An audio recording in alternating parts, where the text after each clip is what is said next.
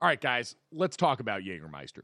They could have written a totally normal ad here, like a really classic ad. They could have talked about their history, the 56 botanicals. It could have been all salesy and cutesy, but they know you don't care.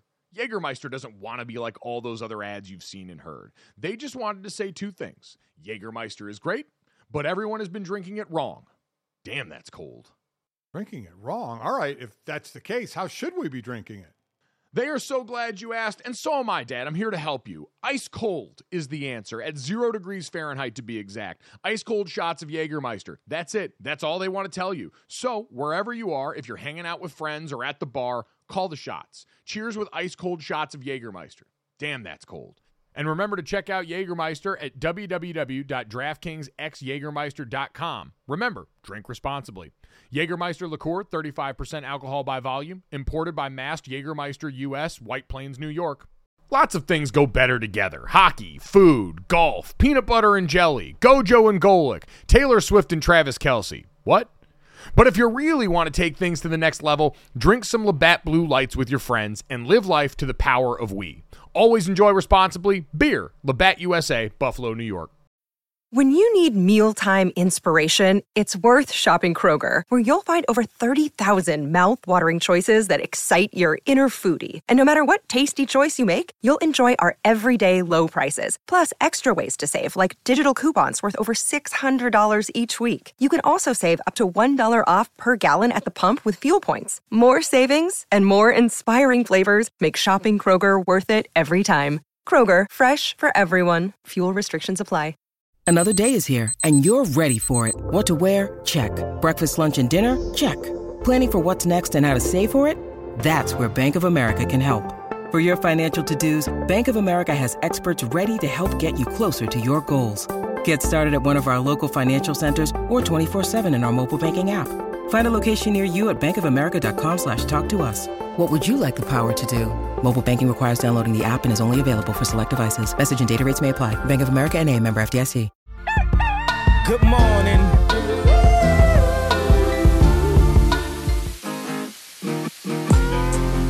What's up, everybody? Welcome to Gojo with Mike Golic Jr. That is me. With me on this Friday and every other day, Brandon Newman. What's up, Brandon? Feeling great, feeling good. It's a Friday morning. So, yeah, I mean, that's all I, I, I Yeah, you're Oh. feeling good. should I? Oh, yeah, because well, you feel good because that's what you do when you, you moan. Friday. Oh. Okay. Is that not? I mean, that's not where I was going. I kind of felt like that was where you were going, and I didn't want to go there with you. I didn't want us to walk into there together, so I You let you walk in- there first. You don't believe in moaning in the morning? No, of course I do. Okay, okay, okay. On the yeah. page then. Happy Hey, Friday. listen, happy Happy Friday, everyone, man. Hope you hope you get you some moaning in the moaning. But if you don't, then you could at least come hang out with us. I, I don't and like maybe that happens as a result. I don't know what your response to this podcast is, and I'm not here to kink shame anybody. Again, as long as it's you know, as long as everyone's consensual adults, man, we support you. Okay, you wanna you wanna open you wanna reopen so I can I can like, do something else other than the moaning stuff. Why would I want to reopen? That was perfect. We're in the show now. This is the perfect beginning to a show that's going to involve Stugotz, who stops by with us. We now have our third two time guest, which either means one thing man, we've got a good rotation of people we really like around here, or we are just very lazy guest bookers and understand that we got a few willing bodies. It's good. Yeah, we I, I think it's a good first month. It's a good first month rotation. Yeah, you know what? And by the way, shout out to everyone that's been rocking with us for the first month. We appreciate you. Everyone that's downloaded, subscribed, whether it's Apple Podcasts, Spotify, wherever you get your podcast, leave us a five star rating and a review. There's been some great, really funny reviews in there. We appreciate you guys for going through and taking that kind of effort in here. I did greatly appreciate Brandon. This one that popped up the other day. Um, when we talked about uh ooh. Actually, you know what? I'll get to that one in a little bit. I want to spoil it right now. I don't want to spoil it right now. Okay. I don't want to spoil it right now. Okay. But that being said, we will we will continue to work those in there. We appreciate everyone that responds to our ridiculous prompts in those. We do, I believe, have uh, figured out from the other day what our home run call for Katie Nolan will be. So we'll get Yes. you to that on the other side of the Stugotz interview as well. And as you can imagine, our interview with Stugotz from the Dan Le Batard show with Stugotz is a lazy river of topics. We touch on a little bit of everything. You just got to get on your tube, float down the river, and don't ask a lot of questions. We'll also get to this, that, and third, and we'll try and get you out here early on a Friday. Because, Brandon, last night mm. is exactly what we thought it should have been in the NBA. The Golden State Warriors went out and did it. They get home now to their sixth NBA Finals in the last eight years. And this was, I I think, a night that was largely about Klay Thompson and what he managed to do for the Warriors. 30 plus points in an outing where he just couldn't freaking miss in the middle portion of this game from beyond the arc. We had been kind of waiting for a Klay game, and as he has in closeout games in the past for the Golden State Warriors, he showed up pretty big. Um, Kevon Looney was massive again, huge rebounds down the stretch, expending possessions, a ton of offensive rebounds. And then Bjelica gave them unbelievable minutes off the bench. A guy who we heard about at the beginning of the season is hey, they brought over the stretch five, great fit for this Warriors team. And like most great postseason runs, Brandon, it usually requires a guy we hadn't seen. And we hadn't seen him getting a ton of meaningful minutes. They pulled him off the bench in this game largely because of injury.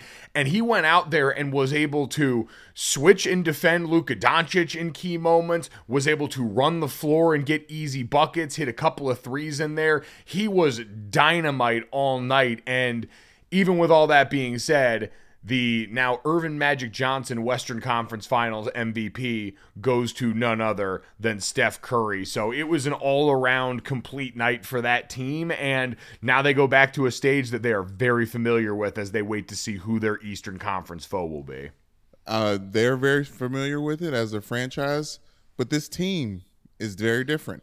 This team is very new. There's a lot of people on this roster that will be there for the very first time, so I think that's going to just serve them well uh, in the spots because, I mean, you got people leaving from the front end back here, and it's it's it's, it's good old fashioned Warriors dominance. Like you said before, we we uh, regardless of what we feel about this franchise as a whole feels kind of comforting to know that the Warriors are still this good after we all def- this time. We definitely have our big bad in this and Yes. we have someone touching rarefied air in Steph Curry. We mentioned he's got the Western Conference Finals MVP. Per StatMuse, he now joins this elite group. This is the list of players with multiple regular season MVPs and six or more finals appearances in NBA history. Bill Russell, Wilt Chamberlain, Kareem Abdul Jabbar, Magic, Michael Jordan, Tim Duncan, LeBron, and now Steph Curry. That's a hell of a club. That works. Yes. And that is it. Exactly where Steph Curry belongs. Because, Brandon, I think, uh, especially as we hit the finals this year and talk about what this ring could potentially mean for Steph Curry, because you mentioned all the new faces on this Warriors team. That is another feather in the cap of Steph, Klay, and Draymond. But we know. Steph has been the guy to really will this thing through as Klay's come back from injury, as Draymond got back into form, dealt with some injury himself this season, and adding another ring to his container. I heard the folks on NBA Today on ESPN having this conversation about what he becomes as far as an all-timer because he is a such a I think Zach Lowe is the one that said this a singular force in the way the modern NBA game has changed and mm. I think Yeah. we see that on display. I think we see that when this Warriors team is at its best is when Steph is hitting those handful of shots that him and maybe one other person in NBA history are capable of doing and it's the difference of this team being a team that you know goes around and can win some meaningful games and a team that you believe has the confidence and the top end ability to win a game win an NBA finals again. Yeah, I mean, I, I love what Kendrick Perkins said, and I just because it's debatable, uh, carry the hell on.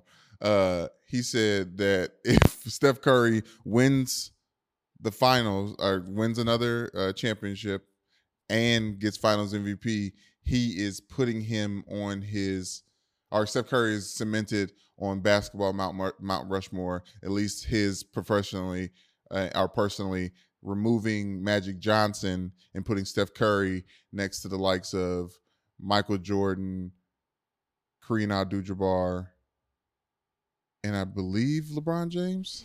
That sa- that sounds like it would be right, and you're right. That was the crux of the debate: was Magic and Steph Curry as the Yes. best point guard of all time, which is wild because they're just such incredibly different players. Like It's- obviously, the hallmark of Magic's game was you know being able to do the things he w- was able to as a passer at that size to be able to go around you know famously sliding in and playing the five during you know pivotal juncture but and Steph, you have the greatest shooter in NBA history. So they're so wildly different. I'd probably still err on the side of Magic Johnson, but Steph Curry deserves Steph Curry deserves his place in NBA history because he has been a part of an era where basketball changed not forever because very few things last forever, but at the very least for this next portion of our lifetime, the three point revolution may have started with Daryl Morey and the Rockets, but it was perfected and it was ultimately brought to this place by Steph Curry. Yeah, I mean, this was uh, Steph Curry was doing was becoming Steph Curry at the height of social media becoming social media, if you will. The, the highlight clip culture. Uh, it was it was uh, the first time where you were being sent to watch a game because you just saw X amount of crazy Curry clips, and you're like, let me let me see if I can catch one of these threes live. Well, and sent to watch warm-ups. Like remember that was the phenomenon Oh, where people yeah, would go to yeah. watch Steph's warm-up before games when that Golden State machine really got humming. So it, it's it's funny now to get to consider what this can become because with the present core and with these stars healthy again, we're allowed to wonder if now this turns into a reboot of the franchise that took 2 years away from the finals and now seems back and we believe both that the um Boston Celtics will probably end this in six. They'll probably end this series tonight, and that'll be the team that Golden State faces. And listen, they have got a bunch of capable wing defenders. Al Horford inside is probably every bit the great foil that Kevon Looney has provided for Golden State in the middle, and Draymond Green and what they're able to do. But uh, it's still, I mean, Golden State's going to walk into that. I'd imagine a pretty solid favorite. Oh well, like you said, uh, our we'll get to Stugotz later, and I wanted to talk to him about this, but we we never got to it on the lazy river. Um, I think he has. If I don't know if we were giving out takeys, Gojo's maybe the the Gojo show we should give give away takeys because I think he has the best take right now. I think he he said on the Dan Le Batard show that only a team full of Al Horfords can beat the Warriors. A team it- full of Al Horfords. Yes, only only a team full of Al Horfords is strong enough to beat the Warriors. My God. I don't I don't know why. I don't know why. I love it, but I, and I I love the take. It's a great take. And he said anyone. I think he clarified not just five, ten. Oh yeah, you want to go deep when you've got a team full of Al Horfords, right? You don't want to shorten up that bench. You've got a lot of guys that have worked hard for those minutes, and you want to go and reward each and every Al Horford. I like to imagine each Al Horford is like when you're playing a multiplayer fighting game, and if you pick the same character multiple times, it just changes the colors of their articles of clothing. So in Super Smash Brothers, like you'd get Pikachu with a blue party hat and a red party hat and a green party hat. It's just Al Horfords with different colored shoes and armbands. New colorway uh, Al Horford. Yeah, I love it. New colorway Al Horford. All right, well, we don't have a team full of Al Horfords here. The Warriors are not going to face a team full of Al Horfords, but they will represent the Western Conference in the finals. Let's see what we could do with a radio show or a podcast with a team only full of Stugotzes. We will try and explore that reality when we come back here in just a second. The NBA playoff action is non-stop at DraftKings Sportsbook, an official sports betting partner of the NBA. This week, new customers can bet just $5 on any team to win and get $150 in free bets if they do. Looking to turn a small bet into a big payday during the NBA playoffs? Well, with DraftKings same game parlays, you can do just that. Create your own parlay by combining multiple bets like which team will win, total threes made, total rebounds, and more, and then boom, you have a shot at an even bigger payout. Right now, all customers can place a same game parlay with three or more legs and get a free bet back up to $25 if one leg doesn't hit. Download the DraftKings Sportsbook app now. Use promo code GOJO and bet $5 on any NBA team to win their game and get $150 in free bets if they do. That's promo code GOJO only at DraftKings Sportsbook. Minimum age and eligibility restrictions apply. See show notes for details. Gojo, you know what I was doing, by the way? What's that? I was playing a little game of Never Have I Ever. Oh, you got the deck of cards. I heard you and Billy talking about that on one of the uh, last episodes of Stupodity I listened to. Well, Billy was furious because I kept calling it a little game of Never Have I Ever, a little game I like to call. And Billy's like, it's not just you who calls it that. That's the name of the game. So- but I like to, you know, Mike. You know me, Mike. I like to fancy it as my own game. You know. Listen, you do like to call it Never Have I Ever. It just so happens to be the name of the game, but people Yes. don't have to know that. You call it that. Um, I do actually. Let's flip one over and see what happens here. Do you want to play a little game of Never Have I Ever, Stugotz? Uh, never have I ever faked a family member's death to get out of a commitment. Oh my god! So Coming out of the gates hot. By the way, Brandon, you are more of a man than I'll ever be. I mean, Jesus Christ, you're inside with a pink shirt. It's buttoned down to I don't even know where. I mean, you're like naked. I don't think it's buttoned down to anywhere. I think it goes all the way to the bottom. I was- Baby. I- this is this is me. This is me getting my Stugotz on. I'm trying to get in my. I'm trying to get in the Oh, mental- really? the You look- Miami, you Miami mentality. You look like Tyler Herro. or you look like what Tyler Herro imagines he looks like in his head. Right. You also exactly. scored as many points as Tyler Herro the last couple of games. Never have I ever faked a family member's death to Yeah. get out.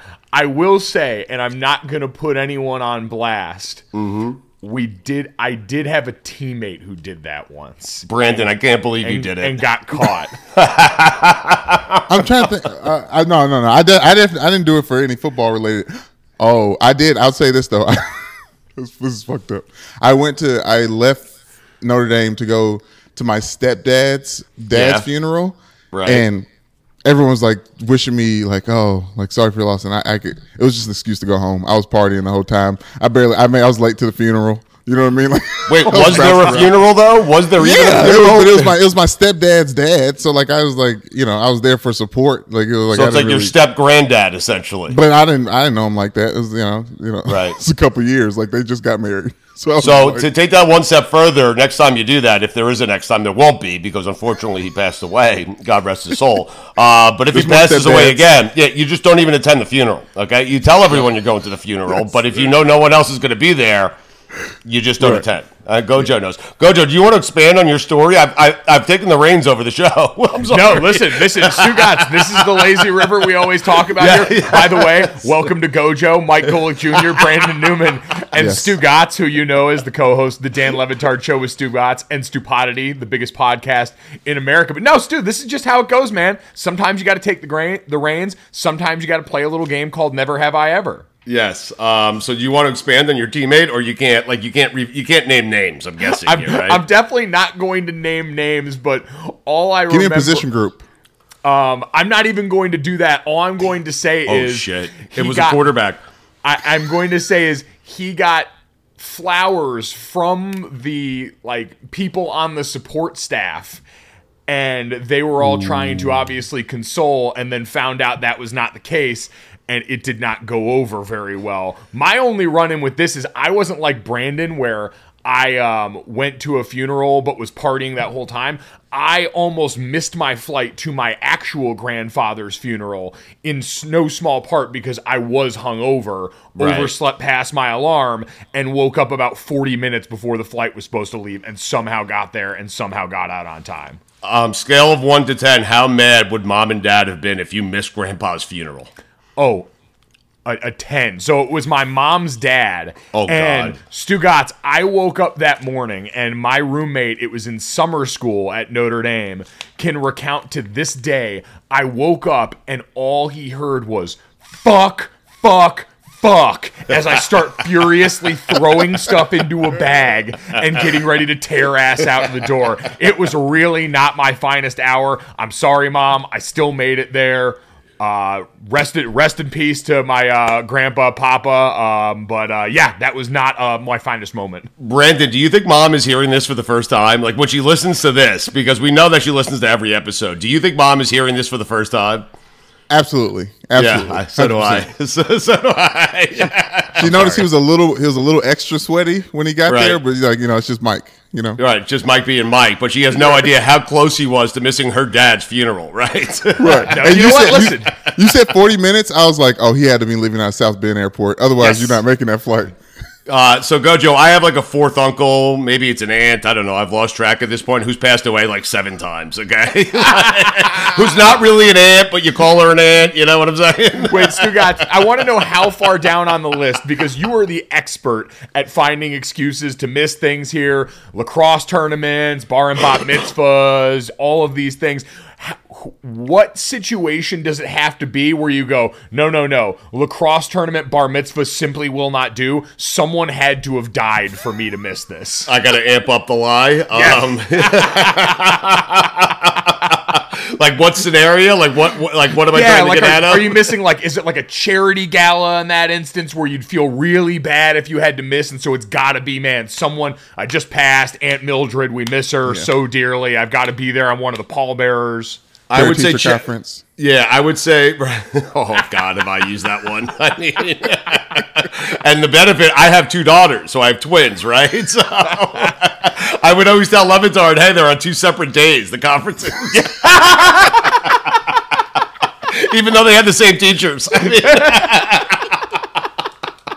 It's alphabetical. What can I say? I don't know. oh my God. Uh, I would say charity's kind of right there. Charity is, yeah, charity, you really got to amp up the lie. The normal lies to miss a charity event, okay, are they, they don't work. Okay, they don't. Now maybe it's just me in my own head, or it's you in your own head thinking like, "Hey, I got, I really got to amp it up. This is charity. I got to be there. They're asking me. They're depending on me." Um, it's nothing a check can't get you out of, but sometimes you don't even want to write the check. And so you really got to amp it up that. because if you amp it up high enough, you can just say, hey, I was going through a tough time, forgot to even write a check, you know? Um, okay, well, you can write it now. Well, yeah, okay, I'll get to it, you know? So it's like, uh, I would say charity is probably. Yeah, charity. Charity is the place. Uh, otherwise, I just go with you know I go with the standard lie. So like wedding wouldn't be severe enough to qualify for that category. You can get out of that one pretty normally. Say you're going to send a gift and not send a gift. Yeah, I, like, I don't, how do you feel about that? Like, like with weddings, like, if I don't want to go, I'm just not going to go, and so Well, I don't feel like I have to. though? You Right. guys are both married men and have been through that process and understand. And I think just because I've gone to so many weddings and been there as my brother and sister plan theirs, no one getting married actually cares all that much if No. you aren't at the wedding. Like if you're outside the wedding party, they just want a head count so they know how much money they're spending on food and that's really it. You think you matter a lot more to them than you actually matter to them. It, I was saying uh, you you're so thankful that somebody tells you versus like finding out at the end of the day. Like when somebody like tells you like, hey, by the way, day of kids got sick, we can't make it. Da, da, da. Like, thank you, thank you so much. Versus like, did that motherfucker show up? Like, I thinking that that seat was empty that whole time. Right? Yeah, but I, they don't want to know day of because they've already spent money on the Yep. food. So you Right, got to do yeah, it. You right. got to give them the courtesy of lying to them uh, weeks in advance, okay? and just tell them you're not coming. But Mike is so right about this. They don't care if you attend the wedding. If you don't attend, all they care about is knowing if you're going to attend the wedding. So they could save money on the food and, and, and anything else, right? And all they really care about is getting a gift. Like I told Le Batard with my kid's bat mitzvah, hey, if you attend the bat mitzvah, because it's very far from his house, okay? If you attend my daughter's bat mitzvah, it will cost you X. If you don't attend, which is the buyout clause, it's going to cost you Z. And Le Batard went for the buyout clause, okay? And he's putting my kids through college. It's unbelievable. So- but that's how much it meant to Le Batard to not have to show up to my kid. Not that he didn't want to be there for my daughters. He loves them. He just didn't want to drive two hours each way and feel my pain that I feel every single day. You know? Yeah, no. Did re- tru- truly, the only thing in life that we all understand wanting to avoid is traffic. totally get that one. All right, um, we have plenty of stuff we're gonna get to with Stugotz, make him assess the Heat's body after what the hell happened in their game the other night. I also, Stugotz, I thought about this. Yeah. I think as we have you on here, and we love having you on the show, we're so appreciative you've come back a second time to hang out with us here. Uh, one of my first interactions with you was you wanting to rank quarterbacks during the fantasy marathon. And so I felt like every time you come on here, I'm just going to give you a different division and we're going to rank the quarterbacks in them at some point during the course of this, just because we can. Because no matter when, no matter how, the NFL is always in play during the offseason. It does not matter. Uh, Brandon, is this heaven? Like- Oh my gosh, yeah. I, I just got the in, and- the in and the out of this clip. I'm like, let's go. But but before we get to that, I, I still kind of want to keep playing. We're playing a little game called I Never Have I Ever. Did you flip a card? Oh yes. uh, never have I ever not white because there wasn't toilet paper. Oh. I love this game. I mean, I, I, what are you raising your hand for? No, it's I'm an put- audio medium. I know, but never have I ever. You're supposed to put down a finger, and I've got to put down a finger because at some point, if there was, and Stugotz, I will say, one of my finest or lowest hours, depending on how you think about it, was Yeah. this exact instance in a bar bathroom. I have proudly pooped in damn near every bar in South Bend, Indiana that people frequent. And one of them, uh, it's now called Old Finney's, but it was Finney's in downtown South Bend. I used to go there all the time, knew the bartenders, the bouncers, all them really well. And the bathroom there was an absolute, it was, you know, a college bar bathroom. Most of the doors were off, the hinges on the stalls, shit was everywhere. And so I went in there one night and I just, it was like 1130. So we were right near prime time and I just had to poop. And I went in there and I went to go and I looked in the stall and there was no toilet paper in there. And I had to go and ask the bouncer if they could get me toilet paper so I could mm. go and shit in a bar during prime time on a Saturday night at this bar. right, peak eleven thirty. That is, Yes. and the bouncer's response was like, how did that work? Got me toilet paper. Right. Yeah. Now you're a Notre Dame football player. You're Mike Golan Jr. I'm wondering if the average student just walks up to the bank, uh, bouncer and says, "Hey, I need toilet." I imagine they get punched in the face. Like, Oh. get out of here. Stugotz, the number one moment of that ever. I'll never forget this as long as I live. One of the bouncers, I was like every college guy, like you get good at peeing in sinks and garbage cans when the blind's a little bit too full and you don't want to wait in a line for the bathroom because you're a guy and we can pee anywhere. Yeah. And so I get in, uh, I have a bouncer who like helps me get over to the bathroom there because I just gotten in, the place was packed and I go into the bathroom and it's me and this like little like like nerdy kid who goes to school out there. I didn't know him. I you know, it's the first time I saw him and he was waiting in line. I'm like, come on, dude, like pee, pee in the sink next to me. There's two sinks right next to each other. We'll get in, we'll get out. And so we go in there and start peeing in the sink and all of a sudden the door is like uh, it's like a it's like a western barn door so it swings both ways. And the door gets pushed and swings out and the bar and the bouncer that helped me get over there is now looking inside. And I'll never forget the look of disappointment on his face where he just looks at me and goes come on man. And look he looks at me and says that and does nothing. And then him and another bouncer grab the kid that was next to me doing the same thing and are getting ready to throw him out of the back of the bar. And I had to run out there and tell them like hey he only did this because I told him to. He's a nice kid. Don't throw him out here. He was just trying to go to the bathroom. And so I have yeah way too many bathroom stories involving South Bend Indiana bars. That is very nice of you to do. I would have left the kid to his own devices. Sorry. Sometimes you get caught sink uh, sink pissing.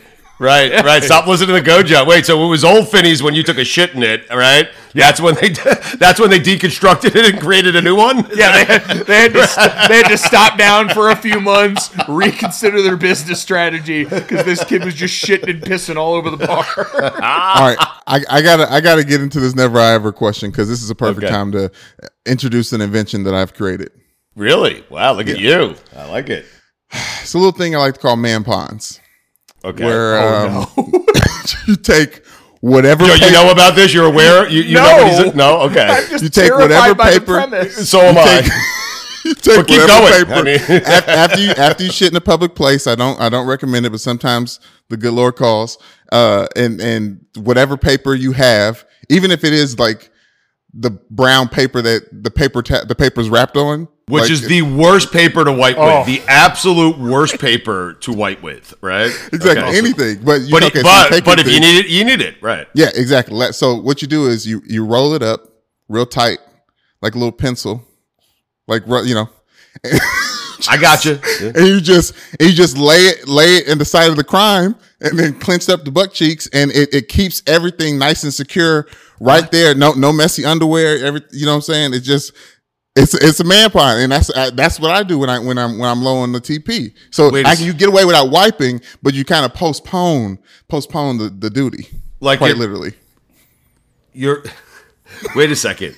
Are you suppressing a shit? Is that what you're doing? no like, you've shit Okay. the shit has happened you don't but have you're reducing the stain surface. I see what you're yes saying. You- Okay, you- good. yes yes You're, yes you're prolonging it until It's you like- can it's like- more it's- toilet paper, essentially. Right. It's like instead Yes. of smuggling drugs, you're smuggling the shit that's trying to get out and just keeping it tight where, where it came from.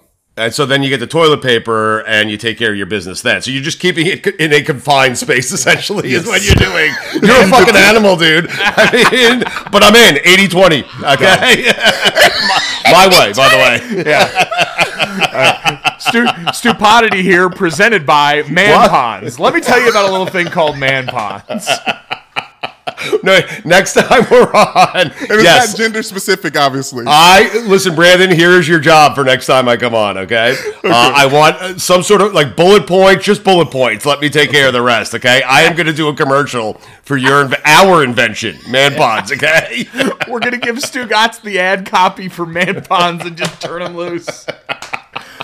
Oh, can't wait. what would the promo code be? I mean,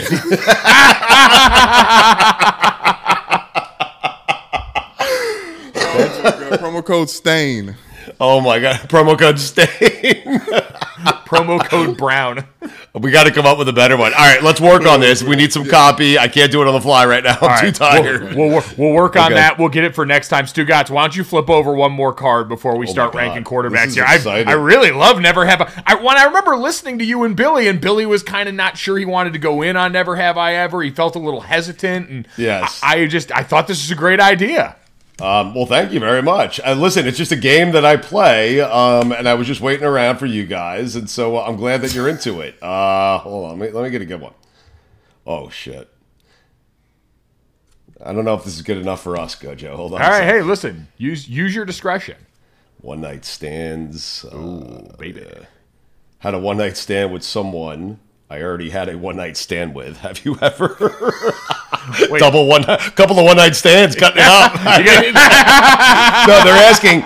They're asking. Uh, never, never have I ever had a one night stand with someone I already had a one night stand with. Which means you forgot the first one night stand. Then you had Like, that, just, that just sounds like dating nowadays. Yeah, exactly Yeah, right. A series right. of one night stands. All right, let me get one that's good for us though, Gojo. I gotta, we, I gotta uh, sift through these real quick. Uh, Gojo's so excited. I love it. Uh, rummaging, rummaging. I'm rummaging right now. Uh, okay, here we go. This is a good one. Never have I ever broken something in a store and walked away. Oh. Oh. That's a good one. that's a really a good, good one. one. I know. And, and listen, I know I've done it like multiple times. I saw it so many times. I don't have I don't have specific examples. but yes. I remember the times where I told someone more so Yes. than the, the time that I just walked away without with it just broken. Wait, you didn't tell the store owner though. No, I- no, I'm saying that's uh, like nine times out of ten that happens. And the tenth time, I tell some, "Hey, uh, somebody broke something." I just yeah, saw it's, this al- was. it's always somebody. I, I, I I went to I went to a J Crew and tried on some pants that did not fit me. The the button flew off while I tried to button it, and I walked out with the pants and hitting the button. I was like, "There's for some reason this button was just like off these pants." I'm not sure. I bring it up to him and I'll say, "Hey, listen, I think someone broke this." But I'll take it anyway at a discount. Okay. After I, I'm the one who fucking broke it, Brandon. hey, I saw a guy in here earlier. He was uh, he was playing with this thing. Um, the thing in the store, and he was playing with this thing, and I believe he broke it. But you know what? I like things that are broken. I'll take it for fifty percent off. Gojo, I don't think you would do that. You're too honest, Gojo. I, I will say I don't have any examples that come to mind of doing it in a store, but where I've done this repeatedly is in hotels, Right. where Oh yeah. my one of my like least proud moments as a fan. I'll never forget. It was Notre Dame playing Texas back in 2016. I was down in Charlotte meeting with the crew I was getting ready to do a college football show with at ESPN. It was going to be every Monday down in Charlotte. Me, Jason Fitz, Elika Sadeghi. We're going to do the show. And we got together for like a team bonding thing planning the week before. And we were watching that game over at our producer's house. And I said, guys, tight game in the fourth quarter. I have to go back. I'm you're not going to like who I am when this game gets close and down the wire. Right. And so I went back to the hotel. I was watching this game by myself, goes to double overtime, and I'm sitting there in the bed by myself in the hotel room with the remote in my hand. And all of a sudden, this big tractor trailer of a quarterback dives across the goal line for Texas. They win the game on a two point conversion. And I just knee jerk reaction take the remote in the room and fastball it right into the wall next to the TV, shatter it into a thousand pieces. And then as soon as I'm done, I look at myself like, what the f- is wrong with you? This is a hotel that work is paying for. I'm not going to say which hotel because you guys are never going to get me on that. But I went and found the pieces of the remote and I just sort of stacked them back together so it would look like it was kind of put together. And I put it on the far nightstand behind the clock so it would take housekeeping as long as humanly possible to find it. And by then I'd already be long gone. That is a heady play. You are smart. You have learned well, my friend. I mean, that's probably before you knew me, but I am so goddamn proud of you. the, the one that happened when I knew you was I was really hungover again in a hotel after a charity event, and the fire alarm starts going off in my room. And for some reason, I was still probably hungover a little drunk. I literally reached up and punched the fire alarm and broke it on the wall. Just to make it stop. just to make it stop. Like everyone had to actually go down to the lobby at 6 a.m. I'm just in there sleeping because I wound up and absolutely hammer timed this fire alarm, and then again had to put the pieces kind of back together so it would look like it was normal and fine. So Right. I hope they replaced that because that's probably unsafe for whoever's in the room. The double tree. I want to guess hotels. oh, the best cookies ever. Uh, the only reason I went to Bristol was to see you and those cookies. Okay. um, I want to guess the hotels, don't you, Brandon? I also want to guess the guy. What was the first one? I forget the first question. Gojo won't. He won't even get up. give up the uh, position on the Oh, team yeah. that he plays. Yes. Right. Never. Manti Te'o. Won't give you the position or the team. How about that? Oh, How okay. about that? Now he's just trying to gaslight us, though. I think I, it's clearly. Why won't you tell us the name of the hotel? What's the like? Who can Oh, because you don't want to get busted now. Mike, they're not going to come back to get you. That's wild shit. Listen, I still have I still have had to stay at that brand of hotel at other places. My travels in college football. I'm not trying to have them get over on me, mostly because I have a lot of points there too. I'm a respected member of that hotel's community. okay, really? if they only knew. Wait, so Oh, so Mike, wait. I'll have I'll have a few of these. Okay, like uh, we'll just Okay. like throughout throughout the course of this conversation, I'll just uh I'll spit one out at you guys and see what All you think. Okay, There but I we got to find some good ones here. All right, you you find some good ones, Stugotz. In the meantime, I do like need to do a wellness check because you spend more time with him. Is Mike Ryan doing okay? Because I feel No. like watching him deal with this Heat playoff run has been really unhealthy, and I'm genuinely worried about him. Uh, I think we all are. Um, I don't know what's. I don't. He's got a gambling problem. Um, First and foremost, love you, DraftKings. Call one eight hundred admit it, whatever it is. One of those lines. Unless you're in Indiana. It's it's in the podcast description. We got yeah, it. yeah, check Unless you're in background Indiana, then you got to call a different line. It's weird. Okay.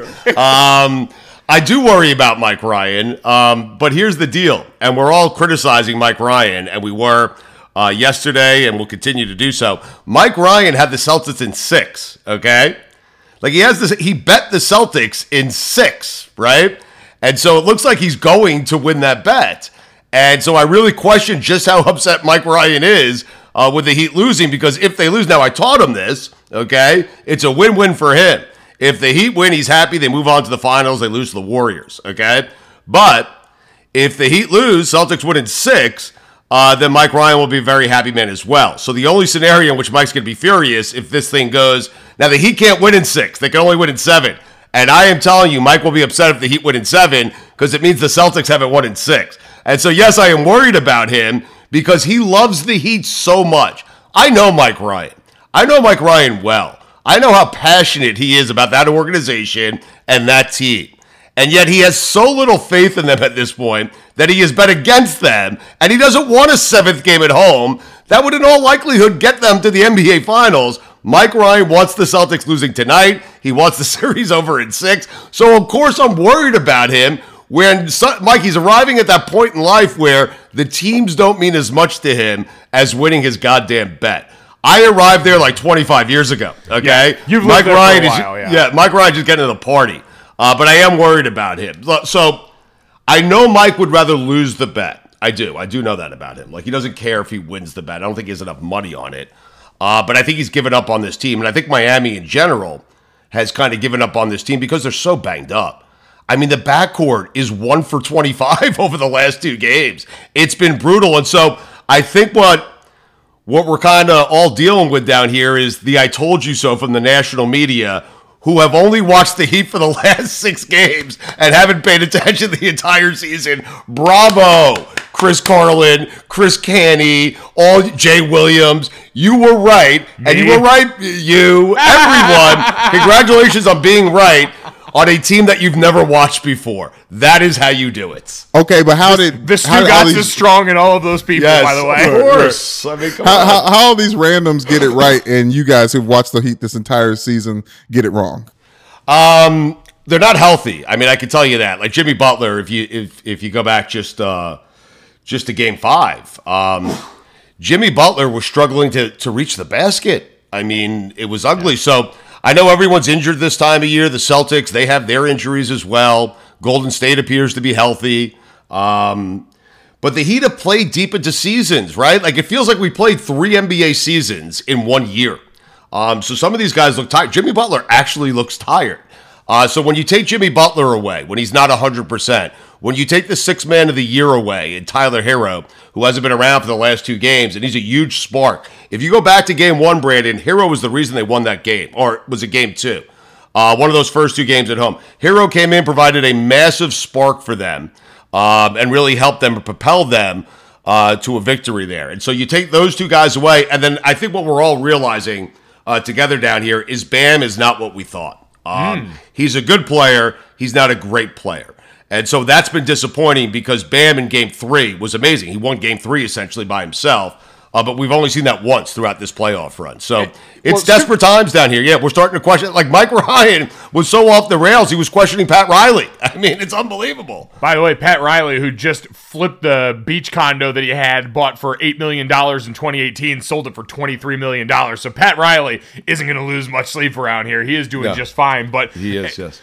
you mentioned uh, Bam, like Jimmy Butler, because I think that's kind of how like the national media perceives Jimmy Butler, right? He's a very good player, maybe a great player, but he's not a superstar in the normal sense. That kind of seems like the mold Bam is in, where every once in a while he's going to have one of those performances where he bursts out, but maybe more often than not he's going to mimic like an Al Horford that you've seen on the other side. I mean, we wish he was Al Horford. Are you kidding? Al, Al Horford might be the MVP of this series. Like Gojo, I'm not joking. Look at the numbers uh, for Al Horford. I just, I think we all expected a massive leap for Bam. I think what we saw in Game Three is not a realistic thing to expect uh, every single night from Bam. But what is reasonable to expect? He's an All Star, right? Um, what what is reasonable to expect is that he shows up, that he's not afraid to take shots. Like it appears that he is afraid, like something's in his head. I don't know what it is. But you had in game five at home, every time he touched the ball, 20, you could hear it, Mike, if you were watching the game. 20,000 fans begging him to shoot. Just go to the basket, shoot, do something. And he appeared like he didn't want any of it. And that's that's concerning. Um, I don't want to say he's Al Horford, but I, I think he's not the guy we thought he was going to be. And so because I think we all imagined that Bam would be the like the number two guy to Jimmy Butler. And you're right about Jimmy. As Stan Van Gundy told us years ago that Jimmy uh, that Jimmy Butler, if he's the best player on your team, you don't have a very good team. If he's your third best player, then you have a great team.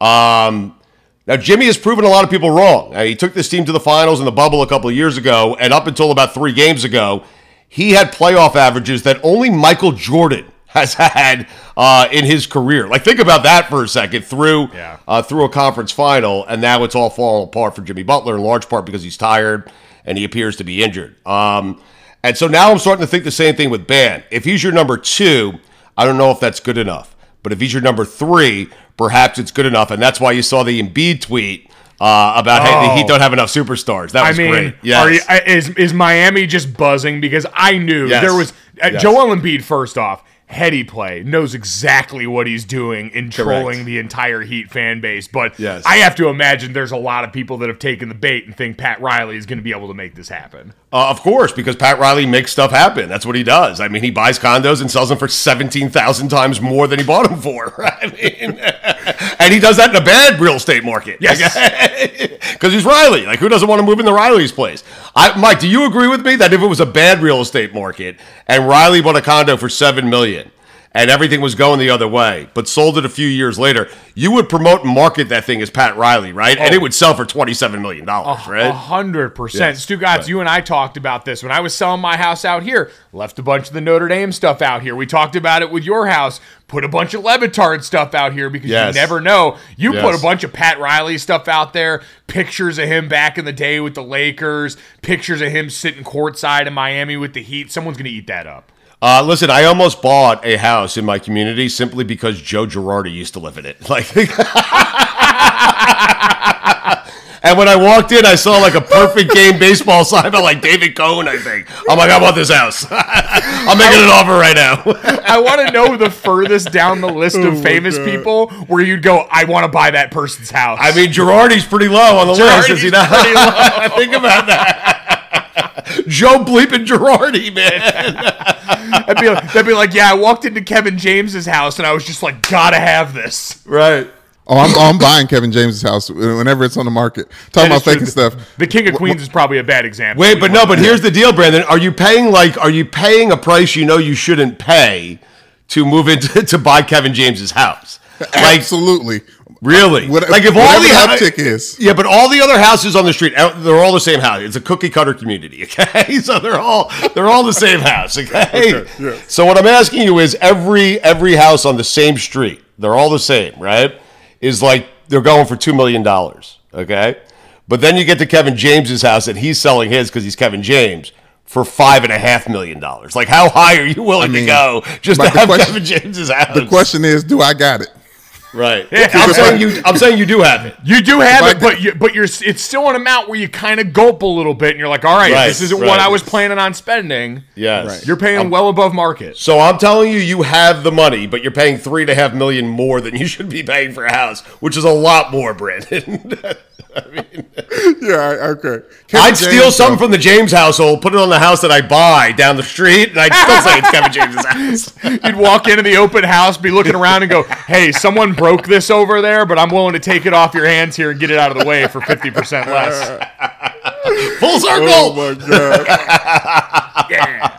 I, but, oh. but I was I was dying to say the Kevin James anecdote. The, one of the best episodes of King Queens is him faking a heart attack because he forgot his wife's boss's name. like, he was like he got pressed. He got pressed to. so he just faked a heart attack. faked a heart attack. Never have I ever.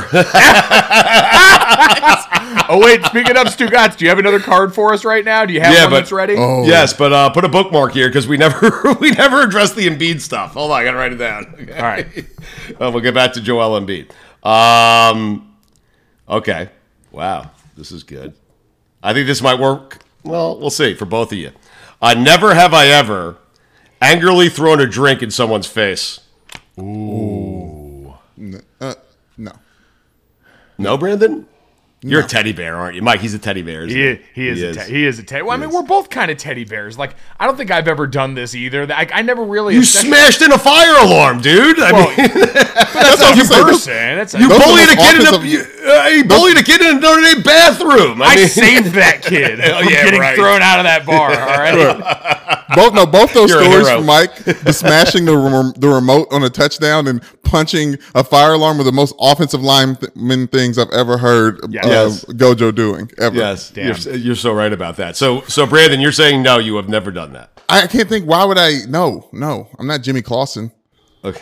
Wow. Wow. Wow. Wait, wait. Is this a story that's known? Like I, not to it is me. now. No, no, no, no, no, no, no. I'm, I'm Jimmy Clausen famously got in a bar fight while we were in in, in college, and I think a drink was poured on him. So I'm, I'm I was just, I, was Yeah, just I think he, flipping- was I think he was the victim of that one here. Yeah, yeah. Kick, Which save, is and a butte there. Good Yeah. job out of you. Yeah. Still got. I've never punched someone in the face. Never. I never. I mean, I either. talk. I, I listen. I talk a big game. Um, I've said I'm going to punch someone in the face, but but like you know, with most things, what I say is not what I actually do, and so It's called self-preservation, man. That's all it is. yes, it I've, is. I've pun- I'll say I'll punch people in the face before I've thrown a drink at them because you know you just got to get right to it. you, you do. I guess you're right. Right. Stu got Granted, You know I- I'm saying? I- you- go ahead, Mike. I was just going to ask if you had ever thrown a drink in someone's face. No, no, I don't know. It's a waste of a drink. Like no one. That's the core of this. And I got my That's own question wrong. I got it was not just punch someone in the face; it was angrily throw a drink in someone's face. Um, I, I've never, God, no one's ever made me that angry where I would feel the need to waste alcohol on on somebody's face. You know? Yeah, like no, no, no those drinks are expensive. No, no. So I've never done it. Um, Joel Embiid, what do you guys think he was doing there? Okay, because Embiid, Mike, you're right. It was a masterful job on social media. The Heat are lacking superstars. However, he wrote it, it was simple, it was easy, but you have no idea if he's trying to get Jimmy back to Philadelphia or if Embiid is hmm. sending like a bat signal out to Riley. Hey, come get me. I don't want to play with James Harden anymore. it's so perfectly built off of what happened after the 76ers series against the Heat too, where you had Jimmy Butler after saying he wished he was still playing with Joel Embiid. So we've clearly established the relationship and now he's just feeding into it a little more. Ah, man. It's a tough one.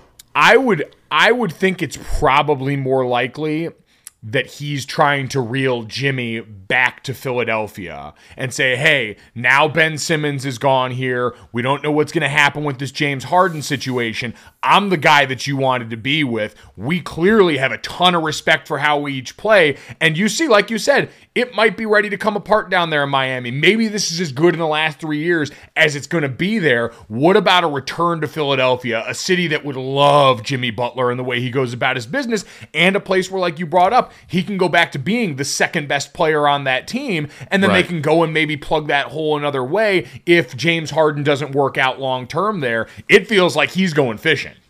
Um, it does, and I'll tell you, like, I think Heat fans are a little bit upset about the flirtations. Like, like Jimmy's first reaction after knocking off Philly was they took Tobi- uh, they chose Tobias over me. Um, I think it was Tobias Harris, right? Um, I think Heat fans were upset by that. Like, that's what you're thinking about. Like, you're still thinking about Philadelphia. Philadelphia and Embiid are still on your mind. We just knocked them off. Like, let's go.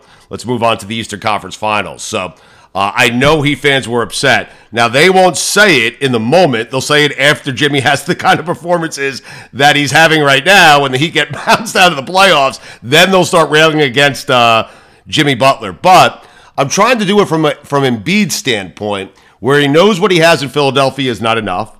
He knows Miami, the culture, all that. I mean, Mike, say what you will about the Heat. Two out of the last three years, they made it to the conference finals with Jimmy Butler as their best player. Like Riley knows how to do this in a way that Daryl Morey does not, that Doc Rivers does not. I'm sorry, Riley's the best to ever do this, right? Like had LeBron, had Bosh, had Wade, lost them, right? And then turned this thing around so quickly that they're back in the finals uh, two seasons ago with Jimmy fucking Butler, okay? Jimmy Butler as their best player. And so I'm trying to like view it through Embiid's prism as to where I think he'd rather be here in Miami. I think he'd rather have Riley and Spo than what he has. You know, Daryl Morey is a James Harden guy. He's not a Joel Embiid guy. Um, and you know, Jimmy's told him like, "Hey, this organization's for real, man. Like, they find players, they develop players. They'll they'll win as a championship." Um, I think Embiid's trying to get himself down to Miami. I do.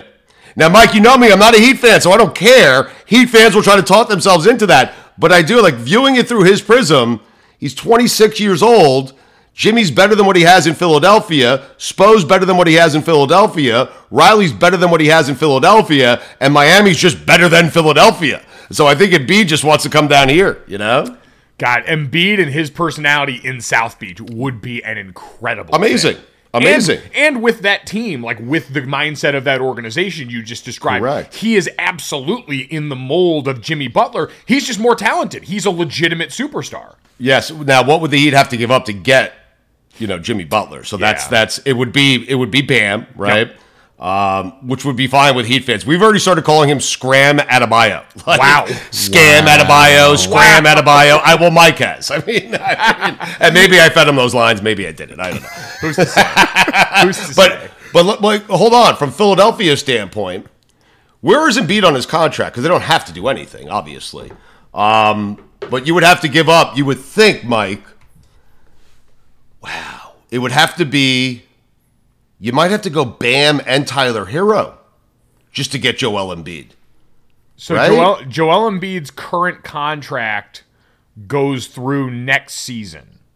So he had a five-year deal that started in 2018 and runs through the 2022-2023 season. He's due 33 million dollars next year. Interesting. Uh, and where's Jimmy? Jimmy's this year, right? Uh, so Embiid has one more season that he has to play in Philadelphia unless they trade him, right? Yep. Okay, so uh, Jim Jimmy Butler is in the middle of. In 2021, Jimmy Butler signed a four-year, 184 million dollar extension. Jesus Christ. um, and he has a player option. Um, he has a player option for the 2022-2023 season. So he's got his player option next this coming for this coming season. Ooh, so Embiid can just and the, the Heat wouldn't have to trade anything. They could just wait a season and then Yeah. Embiid comes, right? They could wait. The deal, like the deal, is supposed to go through 25, 26, but this was according to Woj when this came out that he has a player option for 37.6 million in the 2022-2023 season. So yeah, technically this could be a spot where he just says, "I'm out." Uh, Brandon, this is why Gojo and I talk these things out because if you talk long enough and get enough facts, things become clearer to both of us. Okay, so Mike, now now that we're armed with that information, okay, Embiid can wait a year. They don't have to give anything up, right? So we could just and so you know. So here's Mike. Jimmy's mad at Philadelphia because Philadelphia did not choose him. They chose so they had their shot at Butler and Embiid. They passed on that shot. Riley would never pass on that shot. And you know Jimmy Butler is feeding that to Joel Embiid. Okay, you know he is. So Philadelphia had their shot. Um, they passed on it, and now I believe Embiid wants to come here uh, after he finishes up next season in Philadelphia. So now, if you're Philadelphia, you have to cater to every one of his needs and desires because he's already put it out there. Meaning, if you go get Mike D'Antoni, that's James Harden's coach. That ain't Joel Embiid's. So now you're catering to James Harden. They better be very careful. I'm telling you right now. Embiid, Butler in Miami in two seasons. I mean, this is great. We are back. I mean, how about that? Pat Riley's done it again. And we, we got we got all this from from Embiid tweeting.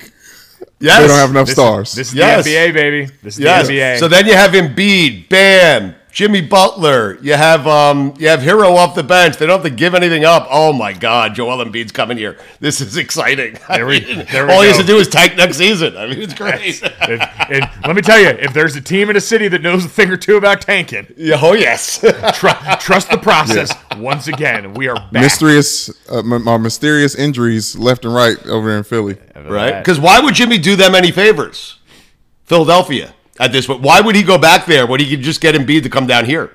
It does. It does seem like the best of both worlds. You're slowly talking me into this, Stugotz. It's sounding better and better, and it always does go back to the fact that Miami just has things that can recruit players that are a little different than everybody else. Yes, just point right there to South Beach. Yes, and Riley. I mean, And seriously, and Riley, yeah, it's it's- it's it's, important. Um, wow, that's that's that's fascinating. What Philadelphia like the way they're going to have to cater to. Well, Stugotz, y- uh, Brandon and I That could also be Joel Embiid flexing, saying, "Get James Harden the hell out of here. I can't win with that dude." You well, know, a- and, it- but it's it's it's. I think you're absolutely right about that point. Is whether it was flippant or not, I think there's going to start to be that kind of power struggle there because we know this is what goes on. This is what we talked about yesterday with the Brooklyn Nets and what they're getting ready to deal with. We saw that reports from Kristian Winfield that there is a feeling inside the Nets building that they are not comfortable giving Kyrie Irving a long-term extension there. Kyrie's got the ability to opt out, and we said that only matters insofar as Kevin Durant still wanting him around there because if Kevin Durant still wants him around there,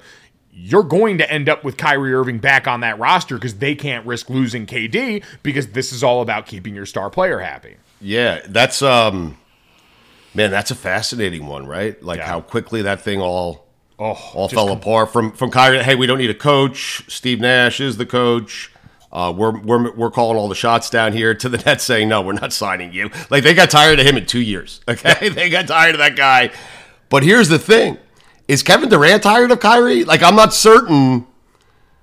I'm not He certain. has, he has plenty of reasons. He has pre- plenty of reason to be. Right. I would I would be I would be infuriated if I left Golden State, right? I would be furious if I left Golden State, went to Brooklyn to play with my friend, and my friend turns out to be this guy that it's not always there for me. He's not as good a friend as I thought he was going to be. Um, because I assume that anything that comes out of the Nets management mouths is is really an extension of Kevin Durant.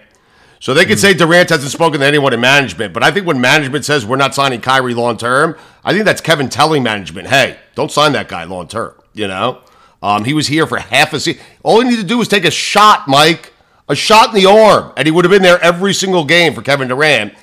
And he didn't do that. And I think Kevin Durant's disappointed that that Kyrie wasn't there for him when all it took was the most basic thing: science, get a shot, um, and you can play in every game. And he, he decided not to do that for whatever reason. I think the the history has been written for Kyrie Irving, and he said it this last year. To that point, do you think the Brooklyn Nets, forget the Brooklyn Nets, do you think Kyrie Irving earn, deserves max money at this point in time in his career? No. Thank you. I mean, Mike I would- says Mike Mike me and Mike got into it yesterday about it. He says I- they have to. Well, I, Mike's looking at the obvious talent. Go ahead, Mike. I'm sorry. Yeah, well, I was going to say, like, deserves is one thing because that's a loaded word, but in the NBA landscape where we see those deals go out because people are willing to pay it, Kyrie Irving is going to be worth max money if you were to let him get to the open market. I believe, just because, especially if you're a team that's got the space for that, he's good enough for you to get desperate and go into the coffers for. Um, yeah, that's fair. Like, there's going to be a team out there, the Knicks. Like, like Get the jersey and it's ready. someone's got someone's going to uh, going to still be willing to pay for that. I think you're probably so he'll get it. I just I wouldn't give it to him. You know? Yeah. Right. Which I is wouldn't. totally understandable. Yeah, I wouldn't if I was running an NBA team. But he'll get Mike's right. He'll get the money from somebody. you got to get clauses though, like X amount of games a year, and and also it's probably going to be short term. Yeah. high money short term. Mike, I was trying to think. That, like, I, I'm stuck on the uh, Kevin James's house thing and Joe Girardi. Like, I'm trying to think of the media member where if you walked in and if you knew it was their house, you would pay an absolute premium for, and the media member where you would be like, oh, you know what? They lived here. I don't want to. I don't want to live in this house. Get out of here. Discount it to me. Dis- discount discount media member house and the absolute penthouse media member house. Hmm. I just say, because I you say- love, just because you love the person. Like, like Mike, Oh, you know, Okay, okay. okay. Right, like Brandon, you have to do it because, like, for me, if I walk in and it's Tom Rinaldi's house, like, I Oh. mean, Man. I mean, I mean, I'd pay a premium for that. I really would. Let me tell you, Stugotz, if I walk in and you tell me Joe Tessitore lived in this house, Holy shit! I Oh, I am putty in your hands. okay. So, so the house is three and a half million dollars listed. Okay, now you walk in. And down the stairs walks Joe Tess in a robe. Okay, Oh my god. it has to be a robe. Okay? It has to be.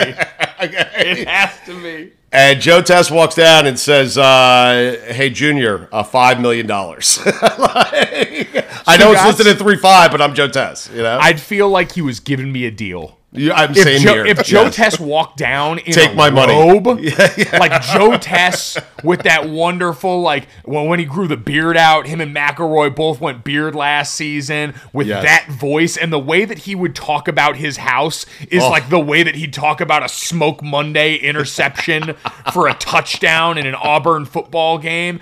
It would be electric. I, I'd probably end up offering to pay six for the house when he offered me five. Right, right, you can have it for five. Hey, Joe, I'll give you an extra million. I mean, Closing cost, I got it. He's he's got to record the voicemail from my house phone, which no one even has anymore. That's not a thing anymore. But I just want if people were to somehow, for some mistake, call my house to say, "Hey, this is Joe Tessitore. Mike Golic's not here right now. Leave a name and number after the call, and he'll get back to you." I keep a landline just to have it. Yes. I mean, and I call myself I mean, just, so I can, just so I can hear it. So wait, so Joe Tess, that is. First off, we need to get Joe Tess on. Okay, Yes. there's Wow. Finney. He's very excited Absolutely. about this. We have to have Joe Tess on and like recreate what it would be like for Joe Tess.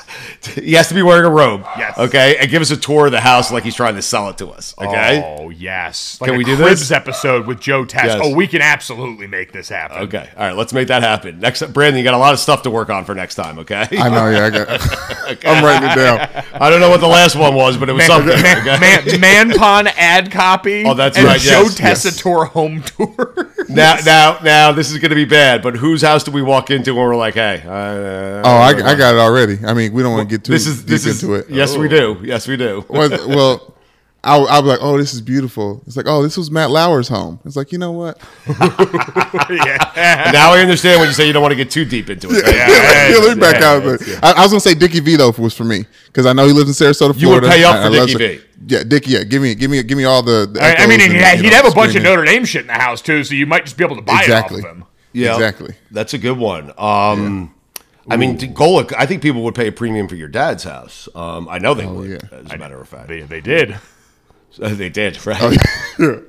did he have like "Play Like a Champion" sign outside? Like, Oh he yeah, he left. They've got. They had a big rock with an ND monogram out it in front of the house. You walk inside, Notre Dame rug in the basement. There's oh. Dad's old awards from football on the wall. All his game balls from Philadelphia in the office. You left all that up there. There was a time like 10 years ago, Brandon, where I would have paid anything for Mike Golic's house. Okay? Anything. Now, this was pre ESPN and also pre me knowing Mike Golic Sr. And now I don't now I wouldn't pay nearly as much. Okay?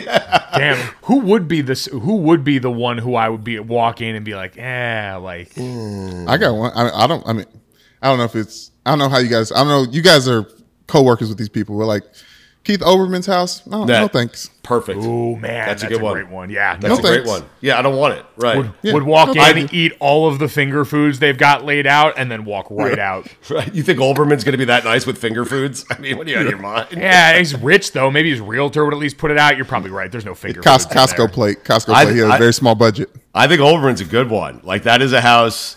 I'd lowball him an offer. He'd get mad at me. He'd be furious. Um, but I, you're right. I think that that. Ooh, Olbermann's a really good one. How about Kurkjian's house?